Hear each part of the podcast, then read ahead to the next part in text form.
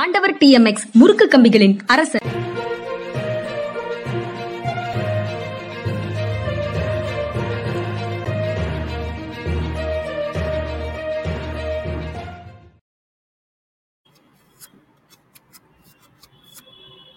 வணக்கம் இது தம் மனிதா மனிதா அரசியல் திறனாய்வாளர் ஓய்வு பெற்ற ஐஏஎஸ் அதிகாரி திரு பாலச்சந்திரன் அவர்களை நிகழ்ச்சிக்கு வரவேற்பதில் பெரும் மகிழ்ச்சி. வணக்கம் சார். வணக்கம்ங்க வணக்கம். சார் நேற்று நாம் பேசியதன் செய்தியின் தொடர்ச்சி தயிர் பாக்கெட்டுகளில் அந்த தகி இருக்கணும்னு கட்டாயம் இல்லை. தகி போய் தயிர் வந்தது கேர்டு வந்தது. அஹ், கேர்டுன்னு போட்டுக்கலாம் அந்தந்த மாநில மொழிகளில் போட்டுக்கலாம் தயிர் என்று போட்டுக்கொள்ளலாம். ஆனால் அது போட்டுருங்க போட்டுடணும் அப்படிங்கிற மாதிரி இப்போது அவங்க தங்களுடைய உத்தரவை திரும்ப பெற்றிருக்கிறார்கள். ஹிந்தியில் இருக்கணுங்கிறது கட்டாயம் இல்லை அப்படின்னு சொல்றாங்க. இது இது அந்த செய்தி சார். எனக்கு அதை படிக்கும்போது என்ன தோணுதுன்னா இதெல்லாம் உடனே ஒரு நாள் ரெண்டு நாள்ல இங்க ஒரு லேசா போட்டு பார்த்துட்டு இங்க இருந்து எதிர்ப்பு வந்த உடனே மாத்திடுறாங்க. கர்நாடகால தமிழ்நாட்டுல எதிர்ப்பு வந்ததுன்னா மாத்திடுறாங்க. ஆனால் அதை போடுவதற்கு முயற்சி எடுத்துட்டு அங்கே இந்த மாதிரிலாம் நடக்குதுங்கிறத ஹிந்தி பேசும் மாநிலங்களில் தங்களுக்கு சாதகமாக பயன்படுத்தி கொள்கிறார்களா? அதுக்காக நடக்குதா? இல்லை இதெல்லாம் எதுக்கும் தொடர்பே இல்லை. அந்த அந்த முயற்சிகளுக்கும் தேர்தல் செல்வாக்கு பெறுவதற்கும் தொடர்ச்சியே இல்லை. அந்த நிறுவனத்தில் இருக்கக்கூடிய அதிகாரிகள் ஆர்வ கோளாறுல செய்கிறாங்க அது தவறு. மக்களிடத்திலிருந்து எதிர்ப்பு வந்த உடனே அவர்கள் திரும்ப பெற்றுக் கொள்கிறார்கள். இது தனியாக நடக்கக்கூடிய ஒற்றை சம்பவம். இதுக்கு போய் வேற எதுவும் யோசிக்காதீங்கன்னு அவங்க சொன்னாங்கன்னா அதுல உண்மை இருக்குதா? எப்படி பார்க்கிறது அதை? இல்ல ஒரு திட்டமிட்டு தான் அவங்க ஹிந்தியை வந்து கட்டாயமா திணிக்கிறாங்க. அதுல சந்தேகம் இல்லை. இந்த மாதிரி எதிர்ப்பு வந்தா அது அவங்களுக்கு சாதகமாகும்னு நினைக்கிறாங்க. இவங்க பார்லிமெண்ட்லயே வந்து மெஜாரிட்டி ஆட்சியை அதாவது ஒரு பக்கம் வந்து தேர்ட்டி பர்சன்ட் பீப்புள் ஒரு கட்சிக்கு இது ஓட்டு போட்டாங்க மற்ற எல்லாருமே வந்து பிரிஞ்சு பிரிஞ்சு நின்னாங்கனால தேர்ட்டி பர்சன்ட் ஓட்டு வாங்கினவங்க பார்லிமெண்ட்ல ஆட்சி அமைச்சிடுறாங்கிறது ஒரு பக்கம். இன்னும் டேஞ்சரஸான விஷயம் என்னன்னா இந்த மாதிரி ஒரு ரீஜன் மட்டுமே வந்து எக்கச்சக்கமா வா- இது ஓட்டு போட்டு அவங்கள வந்து கொண்டு வந்துட்டாங்கன்னா மற்ற ரீஜனை பத்தி கவலைப்படவே வேண்டியதில்லை அப்படிங்கிற சூழ்நிலை.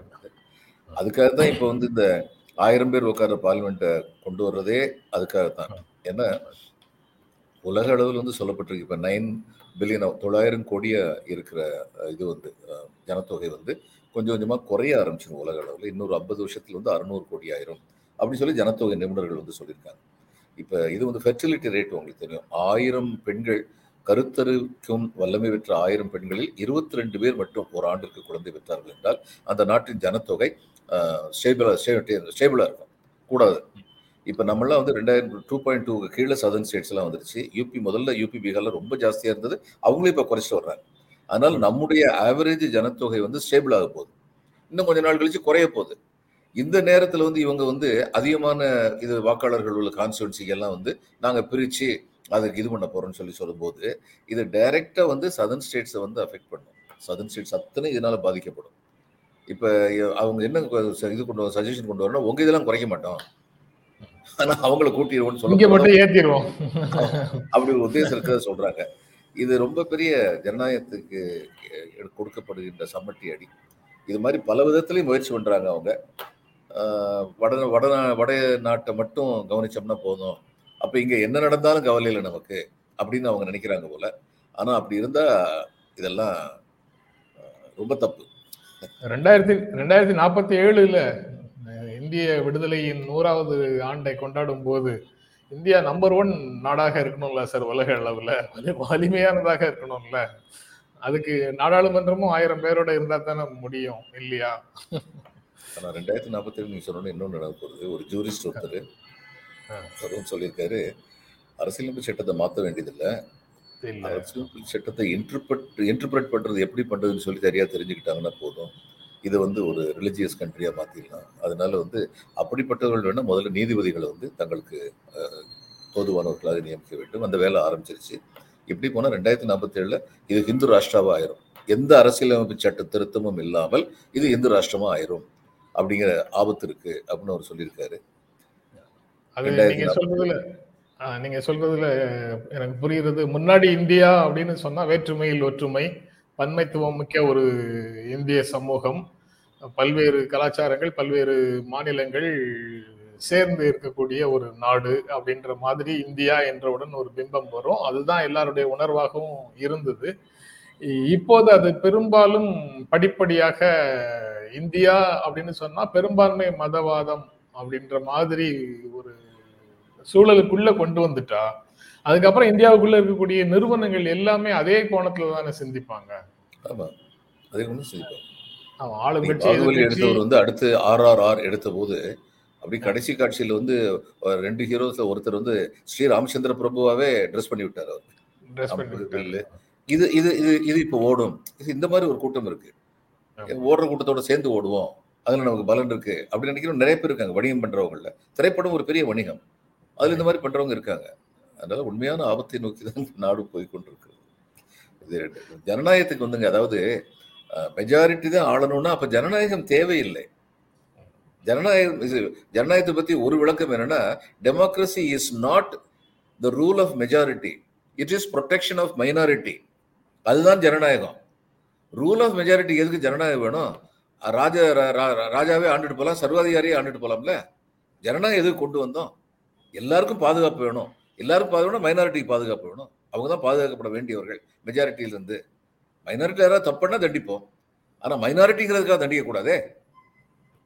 மைனாரிட்டி uh, சமூக சிறுபான்மையினராக இருக்கக்கூடியவர்களை சிறுபான்மையாக இருக்கக்கூடிய கருத்துக்களை பாதுகாக்கிறது அப்படின்னு அதுதான் ஜனநாயகம் அப்படின்னு சொன்னா வாக்குகள் மட்டும் அதிகமாக வாங்குறவங்க தான் ஆட்சிக்கு வரணும்னு ஏன் சொல்றீங்கன்னு நம்ம நண்பர்கள் யாராவது வந்து கேட்பாங்களே சார்? இல்ல. அதாவது ஜனநாயக முறைப்படி பெருமளவு செல்வாக்கு பெற்றவர்கள் ஆட்சி புரிய வேண்டும். ஆனால் அந்த பெருமளவு செல்வாக்கு பெற்றவர்கள் ஆட்சிக்கு வரும் பொழுது தங்களுக்கு வாக்களித்தவர்களை பற்றி மட்டும் நீ சிந்திக்காமல் நாட்டின் எல்லோரையும் பற்றி சிந்திக்க வேண்டும் அப்படிங்கிறத குடியரசு.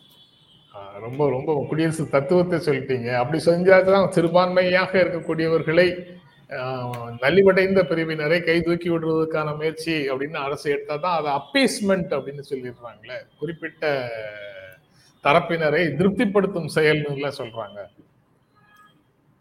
இந்த பெரும்பான்மையினரின் ஆட்சி மட்டும்தான் நடக்க வேண்டும் என்று விரும்புபவர்கள் எதை பற்றியும் இப்படித்தான் குதர்க்கமாக பேசுவார்கள்.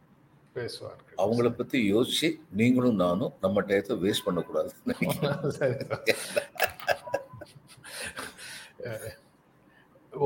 ஓராண்டு சமூக நீதி கொண்டாட்டம் வைக்கம் போராட்டம் நூறாண்டு மார்ச் இருபத்தி நாலு இருபத்தி மூன்றாம் தேதி அப்படின்னு சொல்றாங்க சார். ஆயிரத்தி தொள்ளாயிரத்தி ஆயிரத்தி தொள்ளாயிரத்தி இருபத்தி நாலு மார்ச் முப்பதாம் தேதியிலிருந்து வைக்கம் போராட்டம் நூறாண்டு தொடங்குது. தொண்ணூத்தி ஒன்பது ஆண்டு நிறைவடைந்து நூறாவது ஆண்டு தொடங்குகிறது. அது தமிழ்நாடு அரசு கொண்டாடும் அப்படின்னு முதலமைச்சர் நேற்று சட்டப்பேரவையில தெரிவிச்சிருக்கிறாரு. பெரியாருக்கு வைக்கத்துல எண்பது கோடியில ஒரு நினைவிடம் அப்படிங்கிறதையும் அஹ், அறிவிச்சிருக்கிறாரு. கார்கே மல்லிகார்ஜுன கார்கே நேற்று கேரளால காங்கிரஸ் கட்சியினுடைய வைக்கம் போராட்டத்தின் நூற்றாண்டு விழா கொண்டாட்டத்தை தொடங்கி வைத்திருக்கிறார். இங்க தமிழ்நாடு அரசு கொண்டாட போகிறது. கேரள அரசும் திருவிதாங்கூர் தொடர் அந்த போராட்டத்தை ஒட்டி பினராயி விஜயனும் கேரள முதலமைச்சர் பினராயி விஜயனும் தமிழ்நாடு முதலமைச்சரும் சேர்ந்து பேசும்போது இந்த இரண்டு போராட்டங்களையும் நாம கொண்டாடணும் அப்படின்னு சொல்லி பேசியிருந்தாங்க. ஆக வைக்கம் போராட்டம் நூற்றாண்டு விழா வந்து கொண்டாடப்படும். ஓராண்டுகள் அது தொடர்பாக பிரச்சாரம் மேற்கொள்ளப்படும். சமூக நீதி எடுத்துரைக்கப்படும். அப்படிங்கிறது இரண்டு அரசுகளும் செய்யுது. கேரளால அப்போசிஷன் பார்ட்டியும் சேர்ந்து செய்யுது. அந்த சூழலை எப்படி பார்க்குறீங்க? ரொம்ப வரவேற்பிருந்த சூழ்நிலை அதாவது பெரியார் வந்து காங்கிரஸ் கட்சியில இருந்த பொழுது வைக்கம் போராட்டத்துக்கு தலைமை தாங்குமாறு கேரளத்திலிருந்து அவருக்கு அழைப்பு விடுக்கப்பட்டது. அப்படிங்கிறது வந்து பெரியார் என்ற தனிப்பட்ட மனிதர் எத்தகைய சமூக நீதி கொள்கையில் நம்பிக்கை கொண்டிருந்தார் என்பதை அவர்கள் புரிந்து கொண்டதற்கான சான்று. அவர்களுடைய புரிதலுக்கு சற்றும் பங்கம் விளைவிக்காமல் உயிரை தருணமாக மதித்து பெரியார் அந்த போராட்டத்தில் கலந்து கொண்டார் என்பதும் உண்மை. ஏனென்றால் நிஜமாவே அந்த மாதிரி போரா போராட போகும்போது அட்டாக்ஸ் வரும் தாக்குதல்கள் வரும். கருத்து தாக்குதல்கள் மட்டுமல்ல. மனிதர் மேல் தாக்குதல்களும் வருங்க நிலைமை தான் அன்னைக்கு இருந்தது. ஆனால் அதெல்லாம் பற்றி கவலைப்படாம இவர் என்னைக்குமே எதை பற்றியும் கவலைப்பட்டதில்லை. அன்னைக்கும் அதை பற்றி அவர் கவலைப்படல. இந்த இதெல்லாம் இன்னைக்கு நினைவுபடுத்த வேண்டிய ஒரு கட்டாயத்தில் இருக்கும். பிற்படுத்தப்பட்ட வகுப்பை சேர்ந்த ஒரு சின்ன பொண்ணு அப்பதான் காலேஜுக்கு வந்த பொண்ணு. ஒரு நாள் என்கிட்ட ரொம்ப ஆக்ரோஷமா பேசிகிட்டு இருந்தது. மெரிட் தானே இருக்கணும். எதுக்கு எடுத்தாலும் அவங்களுக்கு ரிசர்வேஷன் இவங்களுக்கு ரிசர்வேஷன் கொடுத்தா அதில் என்ன அங்கிள் வந்து நியாயம் இருக்கு? அப்படின்னு சொல்லி கேட்டது. அதில் ஒரு நியாயம் இல்லைம்மா. நீ இன்னைக்கு இப்படி பேசுறது காரணம் அந்த மாதிரியான ரிசர்வேஷன் தாங்கிறது உனக்கு தெரியாது. நான் பேசுறதுக்கு என்னமா இருக்கு அப்படின்னு. எனக்கு ரிசர்வேஷன் ஆச்சு. ஆமாம்மா மூணு தலைமுறைக்கு முன்னாடி ரிசர்வேஷன் கொண்டு வந்ததுனால தான் நீ இவ்வளோ தூரத்துக்கு படிக்க முடிஞ்சது இவ்வளோ தூரத்துக்கு சுதந்திரமாக சிந்திக்க முடிஞ்சது. அது எனக்கு தெரியாத என்னச்சு. அங்கதான் நம்முடைய தவறு உணர்ந்தேன். ஆமாம் இவர்களுக்கு இதை தெரியப்படுத்த வேண்டும் அப்படிங்கிறது நம்முடைய கடமையாக இருக்கு. அந்த எதிர்கட்சியோட சேர்ந்து இல்லை வைக்கும் போராட்டத்தினுடைய பின்னணி என்ன சார்? அது எதற்காக அது கொண்டாடப்பட வேண்டும்? நூறாவது ஆண்டு அப்படிங்கிறது ஒரு முக்கியமான கேள்வியாக புதிய இளைஞர்களுக்கு இந்த பட்டியலத்தை சேர்ந்தவர்கள் வந்து வழக்கம் போல அந்த தெருல நடமாடக்கூடாது கோயில் நுழையக்கூடாதுன்னு சொல்லி இருந்த நிலைமை மாற்றணுங்கிறதுக்காக வேண்டி போராட்டம் நடத்த வேண்டியிருந்தது. அதுக்காக அந்த போராட்டம். கோவிலில் கோவிலில் மட்டுமல்ல கோவிலை சுற்றி இருக்கக்கூடிய தெருக்களில் கூட இப்ப இதை சொல்லுங்க இவர். வந்து இவங்க வந்து கள்ளர் இனம் வந்து தஞ்சாவூர்ல வந்து ரொம்ப நில வசதி படைத்த ஒரு இனம். அதுல இருந்து வந்த மாணிக்கம்ங்கிற ஒரு தமிழாசிரியர் வந்து நான் நாலாவது படிக்கும்போது அவர் வந்து எனக்கு வந்து தமிழாசிரியர் இருந்தார். அவர் வந்து ஒரு நாள் வந்து எங்க வீட்டுக்கு வந்திருந்தார். நான் நம்ம சின்ன குழந்தையா இருக்கும்போது வாத்தியார்கள்லாம் வீட்டுக்கு வருவாங்க. அவங்களுக்கு டிஃபன்லாம் கொடுத்து என் பையனை அதிகமாக அடிக்காதீங்கன்னு பார்த்துக்கிறது ஒரு பெற்றோருடைய ஒரு மரபா இருந்தது. சாயங்காலம். இவர் வந்திருந்த போது அஹ், சொல்லிட்டு இருந்தார் அம்மாட்ட வந்து சொல்லிட்டு இருந்தார் அம்மா நாங்க போய்கிட்டு இருக்கும்போது மேல் ஜாதியை சேர்ந்தவங்க தங்களை நினைச்சுக்கிறவங்க கையை தட்டுவாங்க. கையை தட்ட சத்தம் கேட்டு நிமிந்து பார்த்தோம்னா கையை வச்சு அப்படி அந்த பக்கமோ அப்படின்னு சொல்லி சொல்லுவாங்க. அப்படியெல்லாம் நான் சின்ன குழந்தையா இருந்தபோது இருந்ததுமா. இத்தனைக்கும் அவங்க பொருளாதாரத்தில் ரொம்ப வலிமை படைத்த ஒரு. இவங்க. இதுல தஞ்சாவூர்ல. பெரிய பெரிய நிலத்துக்கெல்லாம் சொந்தக்காரங்களா இருந்தாங்க. அங் அவங்களுக்கே இந்த கதி இருந்தது அப்படிங்கிறது வந்து உண்மை. அந்த இதுல வந்து ஒரு விஷயம் நம்ம எல்லாரும் என்ன மறந்தோம் ராஜராஜ சோழனை பாராட்டுறோம் திருவிதாங்கூர் மன்னரை பாராட்டுறோம்லாம் சொன்னா ஆமா திருவிதாங்கூர் மன்னர் பத்மநாப சுவாமி கோயில்ல இவ்வளவு தூரத்து சொத்தை பாதுகாத்தது ரொம்ப பெரிய விஷயம். தஞ்சாவூர் சொத்தெல்லாம் என்னாச்சு? கல்லில் எழுதி வச்சுட்டு போயிரு ராஜராஜன் நான் கொடுத்தது என் தமக்கை கொடுத்ததுலாம் இது எல்லாம் காணாமல் போயிடுச்சு. அப்படி இருக்கும் அதை அவங்க வச்சிருந்தது பெரிய விஷயம்தான். ஆனால் மக்கள் நலன்னு சொல்லி அது அது ஒரு அம்சம் இருக்கு ஒரு அரசாட்சியில். அதை பற்றி யாரும் பேச மாட்டேங்கிறோம். ராஜேந்திர சோழன் வந்து அந்த அந்த நாட்டுக்கு போய் பிடிச்சாரு இந்த நாட்டுக்கு போய் பிடிச்சாரு. இதை நம்ம பெருமையாக பேசணும்னா நான் ஒரு கேள்வி கேட்குறேன். அப்போ சைனா நம்ம நாட்டை வந்து பிடிச்சா சரி சைனாக்கார அது மாதிரி தான் இன்னைக்கு பெருமையாக பேசுவேன்? நாங்கள் இந்தியாவிற்கு சென்றோம் பிடித்து விட்டோம் அப்படின்னு பெருமையாக பேசினா அதனால ஒரு நாட்டுக்கு போய் படையெடுத்துட்டு போய் அந்த நாட்டை அடிமைப்படுத்துறதுங்கிறது பெரிய விஷயம் இல்லை. பெரிய விஷயம் உள்நாட்டில் எல்லாருக்கும் நல்ல ஆட்சியை கொடுத்தாங்களா? நமக்கு தான் விமர்சனம் பண்ற இதே கிடையாதே. போக்கே கிடையாதே. ஒன்றும் புகழணும் இல்லைன்னா சரி தூக்கி வைக்கணும் இல்லைன்னா சரி இறக்கி வச்சிடணும் அப்படின்னு. அப்போ இந்த திருவிதாங்கூர் மன்னராகட்டும் சோழர்கள் காலமாகட்டும் சில இன குழுமங்கள் கேவலப்படுத்தப்பட்டன. அது உண்மை. அது தவறு. அதனால திருவிதாங்கூர் மன்னர் காலத்தில் ப- அவங்களுக்கு பல கொடுமைகள் நடந்தது. அண்மை காலத்துல சோழர்கள் ஆயிரம் வருஷத்துக்கு முன்னாடி அண்மை காலத்துல நடந்தது. அதை எதிர்த்து போராட வேண்டிய கட்டாயம் இருந்தது? இன்னைக்கு வந்து அந்த பிரஜை வந்து அந்த கம்யூனிட்டியை சேர்ந்தவங்களுக்கே அதிகமா இல்லை அப்படின்னு சொல்லி நினைக்கிறேன் ஆஹ் மன்னர்களுக்கு ஏது சார் சொத்து? மக்கள்கிட்ட இருந்து வாங்க வரி வரிகளா? மன்னர்களுக்கு ஏது சார் சொத்து? அது. மன்னர்களுக்கு ஏது நகை? எல்லாம் மக்களிடத்துல இருந்து வரி வரி வசூல் பண்ணி சேர்த்தது தானே. அரசு நிர்வாகத்திற்கு தேவையான செலவு போக மீதி எல்லாம் வந்து எப்படி இருக்கணும்னு அன்றைக்கு ஏதாவது ரூல் இருந்ததா? எதுவும் இல்லை. அவர்கள் மன்னர்களுடைய விருப்பப்படி அப்படிதான் எல்லாம் இருந்திருக்கும். அதனால of king. King rule of king ஆனா ரூல் ஆஃப் லாவையே ரூல் ஆஃப் கிங்கா மாத்துறதுக்கு முயற்சி நடந்ததுன்னா அதுக்கும் ஜனநாயகம்னு பெயர் என்றால் அப்படின்னா அதுக்கு இந்தியா ஒரு சிறந்த எடுத்துக்காட்டாக இருக்கிறது இன்னைக்கு அதுக்கு நேர் மாறான இன்னொரு செய்தி சார். மக்கள் நலப் பணிகள்ல இணைந்து செயல்பட உதயநிதி அதிமுக எம்எல்ஏக்களை அழைக்கிறார் அப்படின்னு ஒரு செய்தி. அது வந்து அரசினுடைய திட்டப்பணிகள் மக்கள் நலப் பணிகள் எல்லாம் ஒழுங்கா நடக்குதா அப்படின்னு ஆ- ஆய்வு செய்யறதுக்காக முதலமைச்சர் போறாரு. முதலமைச்சர் போகின்ற கூட்டங்கள் தனியாக நடக்குது. அமைச்சராக நானும் போறேன் சில மாவட்டங்களுக்கு. ஆட்சித்தலைவர் கூட இருந்து அதை ஆய்வு செய்கிறேன். அது போன்ற கூட்டங்களுக்கு அதிமுக எம்எல்ஏக்கள் அந்த பகுதி எம்எல்ஏக்கள் வந்து கலந்து கொண்டீர்கள் என்றால் மகிழ்ச்சி அப்படின்னு ஒரு அழைப்பை கொடுத்திருக்கிறாரு. அது ஒரு நல்ல அணுகுமுறையாக இருக்கு. ஏற்கனவே அதெல்லாம் நிர்வாகத்துல முன்னாடி இருந்திருக்கும். இடையில எது- எப்போது இருந்தோ அந்த பழக்க வழக்கங்கள். இடையில் புதிதாக சில பழக்க வழக்கங்கள் சேர்ப்பது போல செருகுவது போல இடையில சில நல்ல பழக்க வழக்கங்கள் காணாமலும் போகுது. அதை திரும்பவும் கொண்டு வருவதற்கான முயற்சியாக இதை பார்க்கலாம். அந்த அழைப்பை எப்படி பாக்குறீங்க சார்? நல்ல ஒரு அணுகுமுறை. பொலிட்டிக்கலி கரெக்ட் அவர் வந்து. எதிர்கட்சிக்காரங்கன்னு சொல்லி பார்க்காம எல்லாருமே சேர்ந்து மக்கள் நலன் வரும்போது எல்லாருமே சேர்ந்து செயல்படுவோம் அப்படின்னு சொல்றது வந்து நிச்சயமா வரவேற்கிறது இது கிரவுண்ட் லெவல் வரைக்கும் போகும் ஆளுங்கட்சியை சேர்ந்த கீழ் கீழே உள்ள உறுப்பினர்கள் வந்து இதை வந்து உணரணும். ஒரு ஆளுங்கட்சிக்கு இந்த ஆளுங்கட்சிக்கு கெட்ட பேர் வந்து மேலிடத்துல இருந்து வராதுங்க. சந்தேகமே இல்லாம சொல்றேன் ஸோ ஸ்டாலின் அவருடைய அணுகுமுறை அவருடைய பையனான திரு உதயநிதி அமைச்சர் உதயநிதியுடைய அணுகுமுறை மற்றும் பல அமைச்சர்களுடைய அணுகுமுறைகள் இதெல்லாம் பார்க்கும்போது மேல இருந்து இவங்களுக்கு வந்து கெட்ட பேர் வர்றதுக்கான வாய்ப்பு ரொம்ப ரொம்ப குறைவு. ஆனா கீழே உள்ளவங்க இதை சரியா வந்து செயல்படுத்தலைன்னா அதனால வந்து அதிருப்தி வரும். அதுல ரொம்ப எச்சரிக்கையா இருக்கும் செய்திகளில் செய்திகள்ல தினம் தினமும் அரசினுடைய திட்டங்கள்னு பார்க்கக்கூடிய திட்டங்கள் எல்லாமே வந்து ரொம்ப வலிமையான மக்களிடம் போய் சேர்ந்தால் அவர்களுடைய வாழ்க்கையில மாற்றங்களை ஏற்படுத்தக்கூடிய திட்டங்களாக இருக்கு. இந்த இரண்டாண்டுகள்லயே நாம நிறைய பார்த்துட்டோம். அது எல்லாமே கீழே வரைக்கும் சரியாக போய் சேர்கிறதா அப்படிங்கிறது தான் ரொம்ப ரொம்ப முக்கியமான கேள்வியாக இப்போ இருக்குது. அதை தொடர்ந்து ஃபாலோ பண்ணணும். அந்த முதலமைச்சருடைய கள ஆய்வு உதயநிதியினுடைய க- கள ஆய்வு இது எல்லாமே வந்து போதுமான அளவுல கீழே இருக்கிறவர்களை தொடர்ந்து அவங்க வரும்போது வேலை செய்யறது வேற படம் காட்டுவது வேற. உண்மையிலேயே கீழே வந்து க அந்த திட்டங்கள் என்ன நோக்கத்திற்காக நிறைவேற்றப்பட்டதோ அந்த நோக்கங்கள் நிறைவேறும்படி செயல்படுத்தப்படுகிறதா அப்படிங்கிறத உறுதி செய்ய வேண்டியதும் அந்தந்த பகுதியில் இருக்கக்கூடிய குழுக்கள் ஏதாவது வச்சாவது அதை செய்துதான் ஆகணும். மேலிருந்து அமைச்சரோ ஐஏஎஸ் ஆபீசர்ஸோ வந்து தான் பார்த்து அதை செய்யணுங்கிறது இல்லாம வேறு ஏதாவது ஒரு மெக்கானிசம் அதுக்குள்ள போக வேண்டியது அவசியம். அது என்ன செய்ய போறாங்க எப்படி கையாள போறாங்கன்னு தெரியல.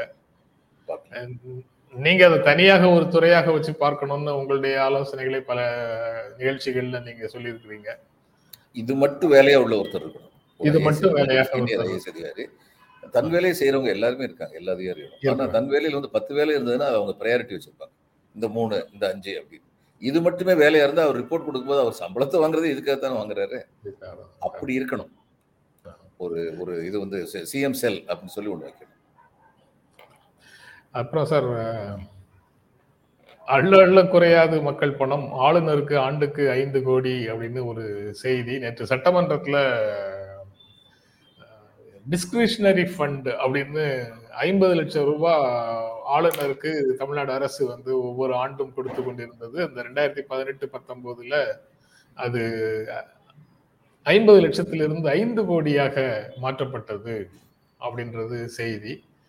அள்ள அள்ள குறையாது அட்சய பாத்திரம் அப்படின்னு சொல்லுவாங்க. அட்சய பாத்திரம்ங்கிற ஒரு சேவை அமைப்புக்கு அதுல நாலு கோடி ரூபாய் ஐந்து கோடியாக மாற்றப்பட்ட பணத்திலிருந்து நாலு கோடி ரூபாய் ஆளுநர் மாளிகை கொடுத்திருக்கிறது அப்படிங்கிறது பிடிஆருடைய ஆய்வில் தெரிந்த செய்தின்னு அவர் சொல்றாரு.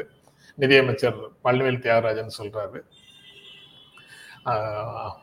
அடுத்த ஆண்டும் அதே மாதிரி ஐந்து கோடி கொடுக்கப்பட்டது. அதுல ஒரு கோடி ரூபாய் கொடுத்துருக்கு. மொத்தம் ஐந்து கோடி அட்சய பாத்திரத்துக்கு கொடுத்துருக்கு. மீதி பணம் வந்து கண்ணில் கண்ணுக்கு தெரியாத கணக்குக்கு மாற்றம். அந்த நாலு கோடி போக ஒரு கோடி வந்து கண்ணுக்கு தெரியாத கணக்குக்கு மாற்றம் அப்படின்னு சொல்றாரு. எனக்கு அதுல புரியல எனக்கு டிஸ்கிரிஷனரி ஃபண்ட் அப்படிங்கிறது அவருடைய விருப்புரிமை சார்ந்து அல்லது அவருடைய விருப்பப்படி செலவழிக்கக்கூடிய எந்த திட்டத்துக்கு வேண்டுமானாலும் அவர் செலவழிக்கலாம். அவருடைய விருப்பம் அவருக்கு இருக்கக்கூடிய டிஸ்கிரிஷனரி பவர்ஸ்ல வருது அப்படிங்கிறது அந்த பெயர்ல இருந்து புரியுது. கண்ணுக்கு தெரியாத கணக்குன்னு நான் செய்திகள்ல பார்த்தேன். அதுல அதுக்கு என்ன சார் பொருள்? டிஸ்கிரிஷனரி ஃபண்டுங்கிறத கண்ணுக்கு தெரியாதான்னு சொல்றாரு. ஏன்னா அது அவர். யாருக்கு என்ன கொடுக்குறாருன்னு சொல்ல வேண்டியது ஆனா அதுவும் யாரு கொடுத்தாலுமேங்க it is is discretion but there be accountability accountability அவர் வந்து யாரு கொடுத்தாருன்னு கேள்வி கேட்க முடியாது. ஆனா யாருக்கு கொடுத்திருக்கிறாருங்கிற விவரம் இருக்கணும். ஆமா அது இருக்கு. அக்ஷய பாத்திரத்துக்கு கொடுத்தாருன்னு கண்ணுக்கு. ஒரு கோடி ரூபாய் கண்ணுக்கு தெரியாத கணக்குன்னு சொல்றாரு அதை பத்தி அதுதான் அதுல பாருங்க அந்த பேச்சு வரும்போதே ஒருத்தர் வந்து அதிமுக வந்து கவர்னர் பத்தி இங்க பேசக்கூடாது. கவர்னர் பத்தி இந்த டிஸ்கிரிப்ஷன் ஃபண்டுங்கிறத பற்றி ஒண்ணு சொல்றேன். எங்க மேற்கு வங்கத்துல மாவட்ட ஆட்சியர் அளவுக்கு இந்த டிஸ்கிரிப்ஷனரி ஃபண்ட் வந்து உண்டு. அதே மாதிரி டெஸ்டிடியூட்ஸுக்குன்னு சொல்லிட்டு ஒரு ஃபண்ட் இருக்கு. டெஸ்டிடியூட்ஸ் ஆதரவற்றவர்கள். அவங்களுக்குன்னு ஏகே தேவ்னு ஒருத்தர் வந்து சீஃப் செக்ரட்டரி பின்னாடி ஆனார் அமித் கரண் தேவ். நான் கூடுதல் ஆட்சியராக இருக்கும்போது மாவட்ட ஆட்சியர் ஒரு மாவட்ட ஆட்சியராக இருந்தார். இந்த ஒரு குறிப்பிட்ட ஒரு சப்டிவிஷன்ல இருந்து கட்டால்ங்கிற சப்டிவிஷன்ல இருந்து வந்தவங்க நிழல் கூத்து நடத்துவாங்க. உங்களுக்கு அது என்னன்னு தெரியும். ஸ்கிரீனுக்கு பின்னாடி வந்து கையை அந்த அப்படி வச்சாங்கன்னா அது மான் போற மாதிரி இருக்கும். அந்த மாதிரிலாம் ஆமா. மகாபாரதத்தை நடத்துவாங்க ராமாயணத்தை நடத்துவாங்க. அவங்க ரொம்ப கஷ்டப்பட்டு கடைசியில் இவர்கிட்ட வந்து ஐயா இனிமே எங்களால் நடத்த முடியாது. வருமானம் இல்லை. நாங்கள் எங்களுக்கு வேறு ஏதாவது தொழில் பண்ணி கொடுங்கன்னு சொல்லி கேட்டபோது இவர் கேட்டார் உங்களுக்கு வருஷத்துக்கு எவ்வளோ தேவைப்படுது சொல்லி கேட்டு இந்திரா ஆவாஸ் யோஜனா கீழே உங்களுக்கு நான் வீடு கட்டி தரேன் இருக்கிறதுக்கு வீடு கட்டித்தரேன் இந்த தொழில் நீங்கள் விட்டுறாங்கன்னு சொல்லிட்டு பதினோராயிரம் ரூபாய் என்னமோ டெஸ்டிடியூட்ஸுக்கு இருந்தது அவர் வந்து டெஸ்டியூட்ஸ் என்ன பண்ணும்? அஞ்சு ரூபா பத்து ரூபான்னு சொல்லி குடும்பம் யாரெல்லாம் ஆதரவற்றவர்கள் வர்றாங்களோ. ஒரே அடியில் பதினோராயிரம் ரூபாய் அவர் வந்து ஒரு பெரிய நோட் எழுதினார். These are fully qualified டெஸ்டிடியூட்ஸ் because they're they're protectors of ancient art of India அப்படின்னு ரொம்ப கௌரவமாக எழுதி அந்த பதினோராயிரத்தை அவருக்கு அவங்களுக்கு வந்து கொடுத்தாரு. ஆடிட் டீம் வந்தபோது பதினோராயிரம் ஒரு ஆளுக்கு கொடுத்துருக்காங்க அது என்னது? அப்படின்னு சொல்லி ஆடிட் அப்ஜெக்ஷன் உடனே அதை கொடுங்கன்னு சொல்லி கேட்டபோது நான் தான் ஆடிட் டீமுக்கு வந்து பதில் சொல்றது. நான் சொன்னேன் மாவட்ட ஆட்சியர் தன் கைப்பட நோட்டு எழுதிட்டாங்க அவங்க ஒரே ஒன்று மாவட்ட ஆட்சியை சிந்திச்சு அவர் கைப்பட நோட் எழுதியிருக்காரா? நோ ஆடிட் அப்ஜெக்ஷன் அப்படின்னு சொல்லி சொன்னாங்க. இப்படித்தான் அந்த பணம் செலவழிக்கப்பட வேண்டும். இப்படி செலவழிக்கிற வரைக்கும் யாரும் கேள்வி கேட்க எந்த ஆடிட்டரும் கேள்வி கேட்க மாட்டார். இல்லைன்னா கேள்வி வரத்தான் செய்யும். சார் டென்சிங் ஒரு கேள்வி கேட்டிருக்கிறார் சார். நேரலையில நந்தகுமார் இணையலைங்கிறதுக்காக நீங்க பாட்டையும் கவிதையும் மறந்துட்டீங்க போல அப்படின்னு சொல்றாரு சார். முதல்ல நந்தகுமார் வர திருப்பி வர சொல்லுங்க டென்சிங். அவர் வந்தோடனே எனக்கு கவிதை ஊற்று பெருக்கெடுக்கும்னு நினைக்கிறேன் நான். அதுக்கு பிறகு சார்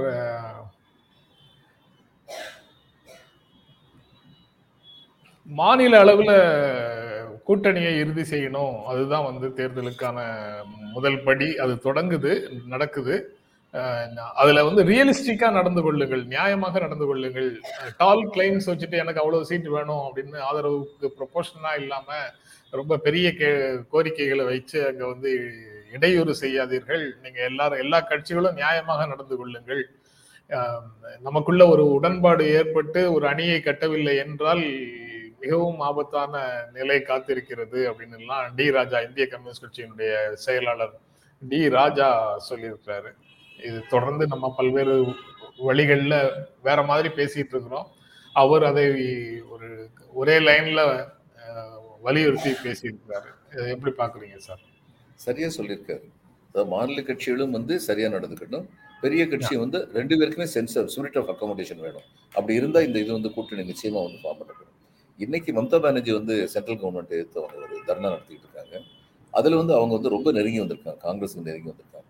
அவங்க சொல்லியிருக்காங்க இவங்க அதானியை பத்தி பார்லிமெண்ட் கேட்டா பார்லிமெண்ட்ல இருந்து பதவியை ஒழிக்கிறது இது மாதிரிலாம் காரியம் பண்றாங்க. ஜிஎஸ்டி வருமானம் எங்க வருமானத்தை வந்து சென்ட்ரல் கவர்மெண்ட் கொள்ளையடிச்சிட்டு போயிட்டு இருக்கு. பேசின பேச்சில் காங்கிரஸ் பக்கத்தில் வராங்க எல்லாரும் சேர்ந்து தோக்கடிக்கணும்னு சொல்லியிருக்காங்க. இதெல்லாம் நல்ல செயலாக தான் பார்க்குறேன் நான். எதிர்கட்சிகள் ஒன்றிணைவது என்பதாக மமதா பானர்ஜி அந்த ஆர்ப்பாட்டம் நடத்துறாங்க தர்ணா நடத்துறாங்க அதுக்கப்புறம் கடுமையான வார்த்தைகள்ல பேசுறாங்க. அரவிந்த் கெஜ்ரிவால் சட்டமன்றத்திற்குள்ள வந்து ரொம்ப தீவிரமாக பிரதமருக்கு எதிராக பேசுறாரு. அதாவது கிட்டத்தட்ட ரொம்ப டேமேஜிங் சார் அது அவர் அதை வந்து எந்த விதமான நடவடிக்கையும் எடுக்க முடியாதுங்கிறதுனாலயா சிறப்புரிமை இருக்கு சட்டசபைக்குள்ள பேசுறதுனால அப்படின்றதுனாலயா என்னன்னு தெரியல. பேசுறாரு. அதானி அதாவது பணம் எப்படி டிரான்ஸ்ஃபர் ஆகுதுங்கிறத பத்தி எல்லாம் சொல்றாரு. அது மக்களிடத்துல இருந்து அரசு அரசிடமிருந்து அதானி அதானியிடமிருந்து எங்கோ. அது அதானி வந்து நிர்வாகி தான் அப்படின்னு சொல்றாரு. எங்கோ யாருக்காகவோ அவர் நிர்வாகம் செய்கிறார் தன்னுடைய அனைத்து குழுமங்கள்லயும். அப்படின்னு சொல்றாரு. இந்த அளவுக்கு ராகுல் காந்தி என்ன உறவு அப்படின்னு கேட்டாரு. பிரதமர் நரேந்திர மோடிக்கும் அதானிக்கும் என்ன உறவு அப்படின்னு கேட்டாரு. அவர் இன்வெஸ்ட் பண்றதுக்கான பணம் எங்கிருந்து வருகிறதுன்னு கேட்டாரு. இவர் வந்து வேறு விதமாக அதை இன்டர்பிரேட் பண்றாரு. அந்த உறவையே வேறு விதமாக இன்டர்பிரேட் பண்றாரான்னு தெரியல. இந்த மாதிரி கடுமையான விமர்சனத்தை அவர் முன்வைக்கிறாரு. ராகுல் காந்தி பதவி நீக்கத்துக்கு பிறகு இந்த இரண்டு பேரும் வந்து ரொம்ப தீவிரமாக பேசுறாங்களேங்கிறதுனால அதுக்கு வேறு பொருள் கொள்வதற்கு வாய்ப்பு இருக்கா? இல்ல ஆபத்து ரொம்ப தீவிரமாக நம்ம நெருங்கி கொண்டிருக்கிறதுங்கிறதுனால ஒன்றுபட்டு போராடுவதன் மூலமாக மட்டுமே வீழ்த்த முடியும்ன்றத உணர்ந்து வர்றாங்களா? அந்த சந்தேகம் மீண்டும் மீண்டும் ஒரு ஓரத்துல வந்துகிட்டே இருக்கு சார். இன்னைக்கு உணர்ந்து வர்றாங்கன்னு நினைக்கிறேன். ஏன்னா ராகுல் காந்தியை வந்து இந்த மாதிரி ஒரு ஆக்ஷன் அவர் மேல எடுத்தது வந்து எந்த விதமான சப்தத்தை எழுப்பவில்லை என்றால் நம்ம மேல நாளைக்கு ஆக்ஷன் எடுக்கும்போது ஒரு எதிர்வேலையும் இருக்காது அப்படிங்கிறது அவங்களுக்கு தெரிஞ்சிருக்கு. அதனாலதான் இணைந்து வர்றாங்க ஆஹ் அந்த சோசியலிஸ்டுகளை கொல்ல வந்தார்கள். நான் மௌனமாக இருந்தேன். நான் சோசியலிஸ்ட் இல்லை. தொழிற்சங்கவாதிகளை அவர்களுக்கு தொழிற்சங்கவாதிகளுக்காக வந்தார்கள். நான் மௌனமாக இருந்தேன். அவர் ஏனென்றால் நான் தொழிற்சங்கவாதி இல்லை யூதர்களுக்காக வந்தார்கள் நான் மௌனமாக இருந்தேன் என்றால் நான் யூதன் இல்லை. இறுதியில் எனக்காக வந்தார்கள் எனக்காக பேசுவதற்கு யாரும் இல்லை. ஒருவர் அப்படிங்கிற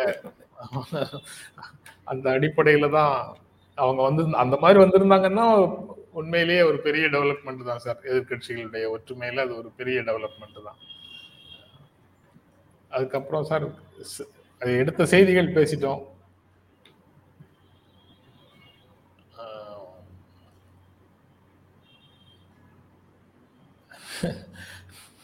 சார் கல்லணை கட்டிய கரிகால் சோழனை கொஞ்சம் பாராட்டுங்கள்னு கேக்குறாரு சார். எல்லாரும் பாராட்டிட்டு இருக்கிறேன் நம்ம புதுசா பாராட்ட வேண்டியது என்ன இருக்கு? அதாவது கரிகாலனை பத்தி ஒன்னே ஒண்ணுதான் சொல்லணும். ஐம்பது ஆண்டுகள் ஆண்டவன் கரிகாலன் என்று கூறப்படுகிறது. அந்த ஐம்பது ஆண்டுகள்ல அவர் ஒரு கோயில் கூட கட்டல. கல்லணையை தான் கட்டினார். அதுக்கப்புறம் கல்லணை வந்து ஒரு அணை இல்லை என்பது பல பேருக்கு தெரியாது. It is a regulatory barrage இந்த ஃபரக்கா பேராஜ் இருக்கு அது மாதிரி ஃபரக்கா பேராஜ் வந்து ஒரு அணைக்கட்டு கிடையாது. அது வந்து தண்ணியை அந்த இடத்துல வந்து இந்தியாவுக்கும் பங்களாதேஷுக்கும் திருப்புற ஒரு பேராஜ். அதாவது அதுக்கு பேர் பேராஜுமாங்க கல்லணை அது மாதிரி ஒரு பேராஜ் தான். இந்த சங்க இலக்கியங்களில் ஏன் இவர் முன்னாடியே சொல்லுவாங்க இவர் கல்லணை அணையை கட்டல ஏன்னா சங்க இலக்கியத்தில் பேர் சொல்ல மாட்டாங்களா? ஆமாம் பேர் சொல்லலை. ஏன்னா அவர் வந்து அணை கட்டவில்லை என்பதனால் நம்ம கல்லணைன்னு கூப்பிடுறோம்.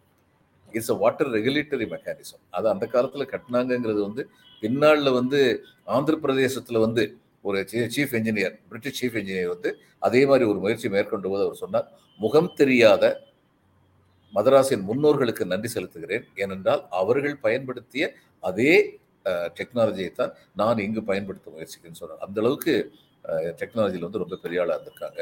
முக்கியமானது என்னன்னா லோக்கல் ஸ்டஃபை யூஸ் பண்ணி லோக்கல் டெக்னாலஜியை யூஸ் பண்ணி இதை பண்ணியிருக்காங்கங்கிறது வந்து ரொம்ப பெருமையான விஷயம்.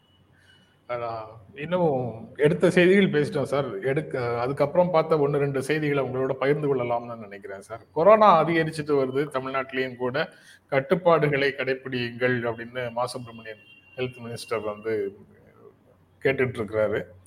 அப்புறம் ஒருமித்த கருத்துள்ள கட்சி தலைவர்களோட பேச்சுவார்த்தை தொடங்கும் விதமாக இணைய வழி கருத்தரங்கங்களை ஸ்டாலின் ஆர்கனைஸ் பண்ண போறாரு.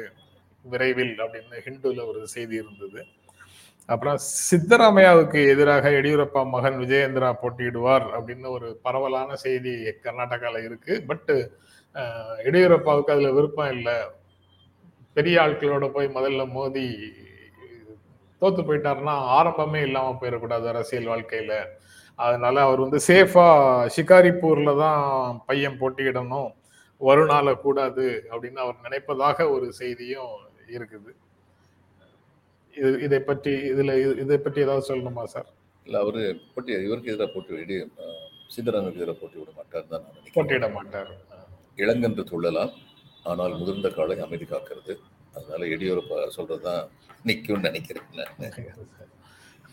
இவர் வந்து Sitaramayya is not an ordinary factor to be புஷ்டர் அவர் ரொம்ப மக்கள் செல்வாக்குள்ள ஒரு தலைவர் அவர் ஒன்று தெரிஞ்சுங்க. அவர் வந்து ஜனதா பார்ட்டியில் இருந்தவர். செக்யூலர் ஜனதா பார்ட்டியில் இருந்து காங்கிரஸுக்கு வந்த ஒருத்தரை காங்கிரஸ் முதலமைச்சராக ஏன் அவங்க எடுத்துக்கிட்டாங்க?